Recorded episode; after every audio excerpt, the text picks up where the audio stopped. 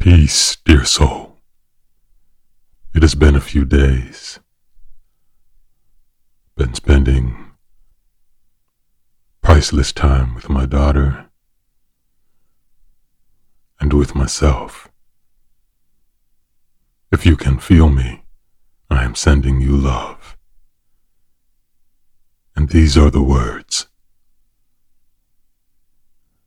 These are Words that will be in my upcoming book, Fragrance After Rain.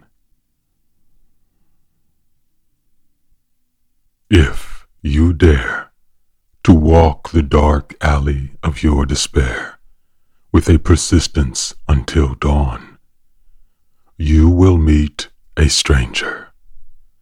The stranger will pour you cups of tea and offer you a warm blanket by a friendly fire. The stranger will sit with you and tell stories and laugh heartily at your own. Your tears will gather themselves in heaps and billows and pour from you with a power you cannot contain. The spilling will not be polite or pretty.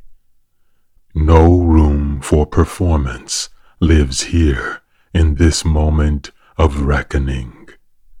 No, your pain will rampage forth from you like a desert flash flood in a summer monsoon. Your tears will be an absolute ocean of eruption. Your crying will be heard in the stars. Your body will collapse, finally. Your theater of composure will dissolve like molecules in the wind. You may think of being embarrassed or humiliated, but at this point you will not care, for the stranger will be holding you, rubbing your back, and supporting you in reassuring tones.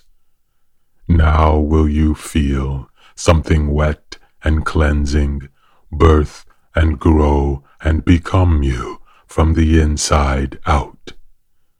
You will feel as though you have become a blissful lake. Later, you will call this lake triumphant peace.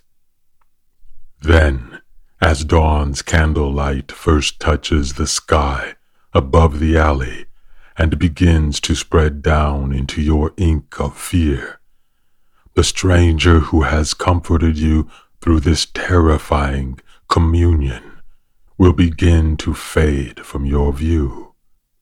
You will search the alley, now brighter by the moment, looking for the one who sat with you, who sewed up your serrations with kindness, the one who whispered to you hope in a language you had not known.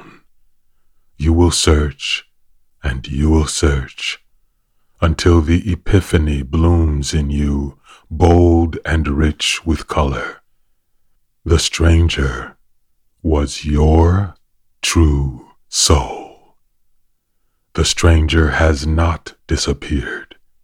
The stranger has reanimated in your being that has always been its home.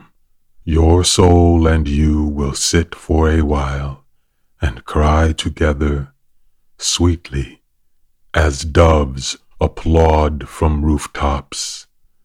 Then the two of you, now manifest as your divine and inseparable oneness, will walk out from the alley now sun splashed and new